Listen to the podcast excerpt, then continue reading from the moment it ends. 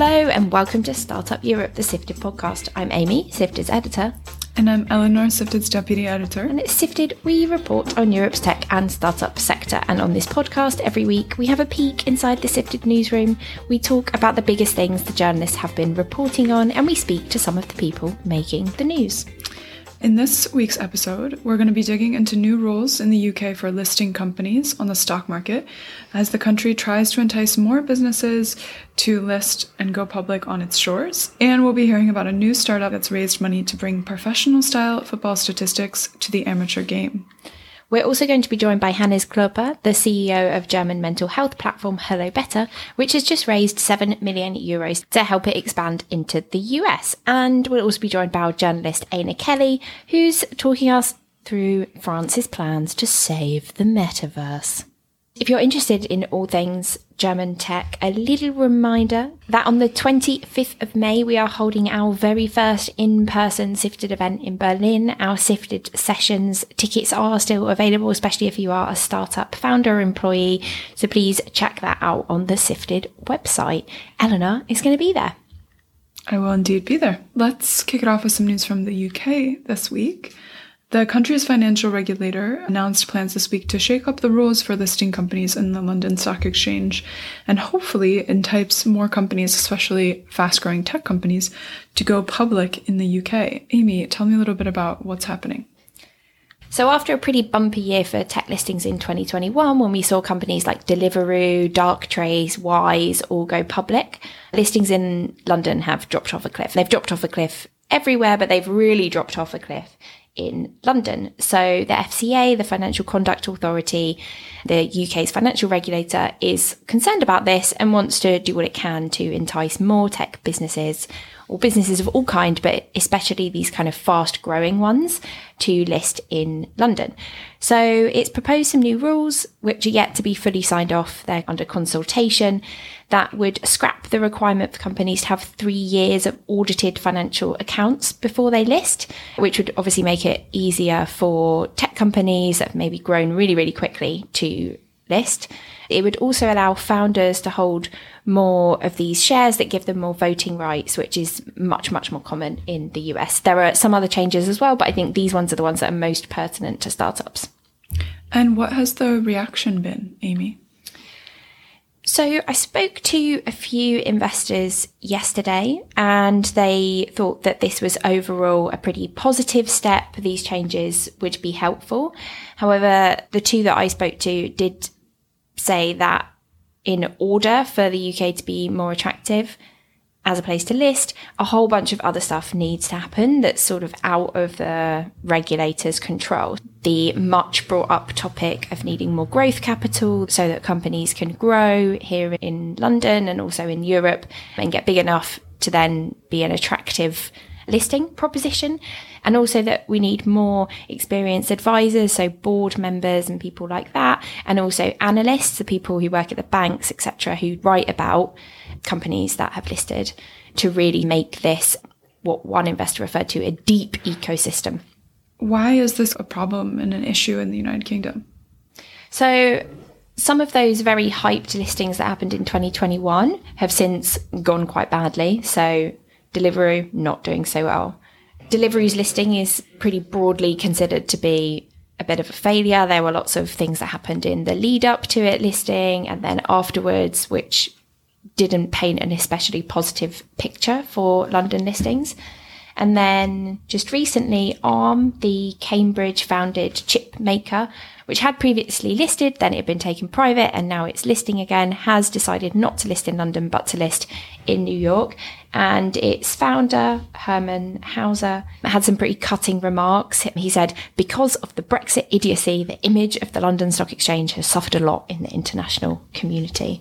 You mentioned this a little bit, but ARM used to be listed in the UK and then it was taken private by SoftBank. There was a lot of debate about whether it's going to do a dual listing in the UK and the United States, but they have resoundingly chosen the US. This doesn't just apply to UK companies, right? The UK also wants to be a market where strong, fast growing European tech companies also want to come and list. And I don't think, based on what I've heard talking to companies who are potentially thinking about listing in the next couple of years, none of them talk about London being their market of choice. I think big companies like, for example, Northvolt, that's one that a lot of people are really looking at. When are they going to IPO?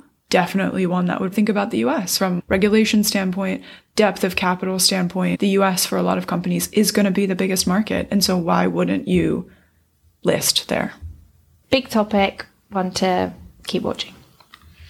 So now let's move on to some fundraising news. This is a new company that caught our eye this week. Prematch. Eleanor, you're pretty into this one. Why? Yeah, so I did play football when I was younger, but I can't say that I'm like a huge sports fan. But the way that I got to know Prematch was one of their angels actually came to me a couple months ago and he was like, there's this company that has the most creative investor communications I've ever seen, which sounds kind of boring, but when you've got a bunch of angels on your cap table, when you're raising early rounds, that's a lot of people that you need to communicate with. So Prematch wrote this fascinating little peek into how they do investor communications for us. And they do all this cool stuff. They're obviously a content and stats app for amateur football players. But when they got to the communication stuff, they did stuff like if you were an angel, they would send you a jersey that was like branded. They would give you your own football card. And they actually even played a football match against their angel investors, which is actually amazing. Who won? Their team won. The Prematch team won 11 to 7 they track investor NPS scores, so investor satisfaction with them, and they were saying that they'll look out in coming months to see if that impacts investor oh satisfaction. Oh God, amazing! Eleven seven suggests there were two extremely awful goalkeepers on the pitch. yeah, exactly. Anyway, so I love when we can follow companies along their journey, and so I was really excited when they came back a couple months later to say that they had raised this seed round. It's so cool when you see a company that you've worked with before go on the next stage of their journey. So the seed round was re- led by the Schadeberg Family Office, and they're going to use it to basically uh, increase user engagement on the platform. What does Prematch actually do other than playing football against its investors? So it is a content platform for amateur football in Germany, tiers 4 to 12 in the league system. It's got news, statistics, and player profiles, including mock transfer values. It's free and it's mostly used by the amateur players themselves. And it's pretty impressive what they've done. They say that roughly a third of the 1 million adult amateur players in Germany have downloaded the app since it launched nationwide in August 2022 and it sort of aggregates news, posts, stats on matches, top goal scorers, etc., which I'm guessing is a slightly underserved market. You know, you don't open up a newspaper or watch match of the day or equivalent in Germany and get news on leagues 10. Yeah. And I guess the question that people would have when they look at something like this is how does it actually make money? So they're working on partnerships with a number of brands, and then the brands would donate prizes to top performing teams. So that would get potential customers engaged. For example, a beer company could give a crate to the team that wins for the league, and that gives that beer company exposure with people. So, on the back of the funding round, it's hoping to double its users this year. We have seen lots of other apps and startups do pretty well in niche sports or grassroots sports. You've obviously got Strava, much loved by many of my friends, runners and cyclists who love to tell me that they got the second best segment of the year running along a stretch in a park or whatever very, very popular app. And then Strava's bought some European startups like FatMap, which is a German app that lets skiers plan and share their ski trips. It bought that in January this year. And then there are other ones. There's a business called Fan Prime in France, which partners with sports teams to engage their fans, and one in Denmark, which allows youth footballers to track their performance and engage with other players. Fun little subsector to watch. Now, staying in Germany, we are joined on the line by Hannes Klöpper, the CEO of German mental health platform HelloBetter, which has raised 7 million euros as it plans to scale up its business and expand into the US. Hannes, welcome to the show. Thanks for having me. Tell us a bit about what HelloBetter does. HelloBetter builds digital therapeutics for mental health care. We help people learn what they need to do differently in order to feel better. So, what are some reasons people might be using HelloBetter, and how would HelloBetter make them feel better? we cover a range of indications from burnout, panic disorder, chronic pain, vaginismus. So it's a broad range of different indications or, or mental health conditions where we Uh, use cognitive behavioral therapy to help people change their lives in a way that lowers their symptoms and allows them to feel better and lead happier lives. There's been a new regulation come in in Germany in recent times, hasn't there? It's called the DiGA Act. Can you explain to non Germans or Germans who haven't heard of that what it is and, and how that's useful for HelloBetter? Germany is the first country that established a reimbursement pathway for digital therapeutics. What does that mean? It means that public health insurance pays for these kind of products and patients get to use them for free when the doctor prescribes them. And uh, this is super important for companies like ours because prior to that, we had contracts with individual health insurance companies. Patients often weren't aware that they were eligible to use these products for free. And now that you get universal reimbursement, that is the moment your product gets approved, all health insurance companies have to pay for it. Uh, it's a lot less fragmented. It's a lot easier to communicate to patients as well as to doctors that these treatment options exist and that they're available for free. We have some stats in the piece we wrote about HelloBetter that digital take up is still pretty low, just 0.03% in 2022. So, what needs to happen for loads of Germans to start taking up the offer or to find out about it? It's always a question of what you compare it to. So the 0.003%, you compare it to all of the prescriptions that are written in a given year. And in that sense, the uptake is really low. If you compare it on an international scale, Germany is leading by far in terms of the uptake of digital therapeutics uh, on a global scale. To my knowledge, there's no other country that has a similar level of prescription therapeutics that are being written and used. Of course, we'd like to see a lot more. And it's about educating physicians as well as patients about the existence of this new treatment modality. Uh, it's about reaching out to them and demonstrating the effectiveness of these products. I think one important next step is that the patients that have used them and have used them successfully report back to their doctors, to their therapists, the improvements that they've seen so that prescribers gain confidence in these products and prescribe them at scale. So, why are you heading to the US? What's the plan there? We recently got breakthrough device designation by the FDA. What does that mean? The FDA has a program for innovative products that uh, address an unmet need and a life threatening condition, and they classified our panic product as such a solution. And that means that they will work with us to shepherd our program through the approval process.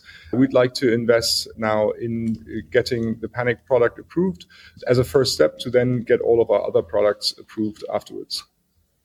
That's what's required for these products to be eligible for prescription in the US market in terms of the competition in the US, it feels like maybe people are more used to using apps for things like mental health, apps like Headspace, quite popular over there. Is that a worry, or do you think that means more people will adopt HelloBetter faster because they're used to it? Products like Headspace, they're more in the wellness category, so they don't require this kind of regulatory approval. They also don't make any treatment claims, so they don't promise to reduce the symptom severity of a specific mental health condition. Of course, the fact that they're in the market and that people are familiar with the idea that a digital solution might help them feel better, I think is potentially an advantage. Generally, the US market is, of course, very competitive, and we are under no illusion that 7 million euros will be enough to conquer the US market. It's what enables us to uh, focus on commercialization in Germany and lay the groundwork for future US expansion by seeking this approval. Finally, we're joined by our journalist Éanna Kelly, who doesn't write for us all the time, but when he does, he delves into some fascinating things. He's written about the cheapest way to get to space for us before, which I fully enjoyed reading. And this week he delved into France's plans to save the metaverse.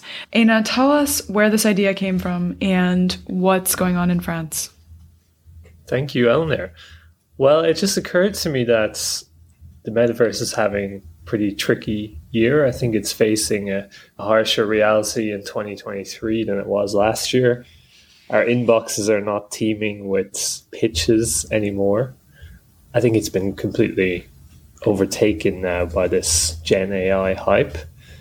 And if you look around, you quickly see that there's big companies like Disney that are shuttering their metaverse plans, Microsoft doing the same.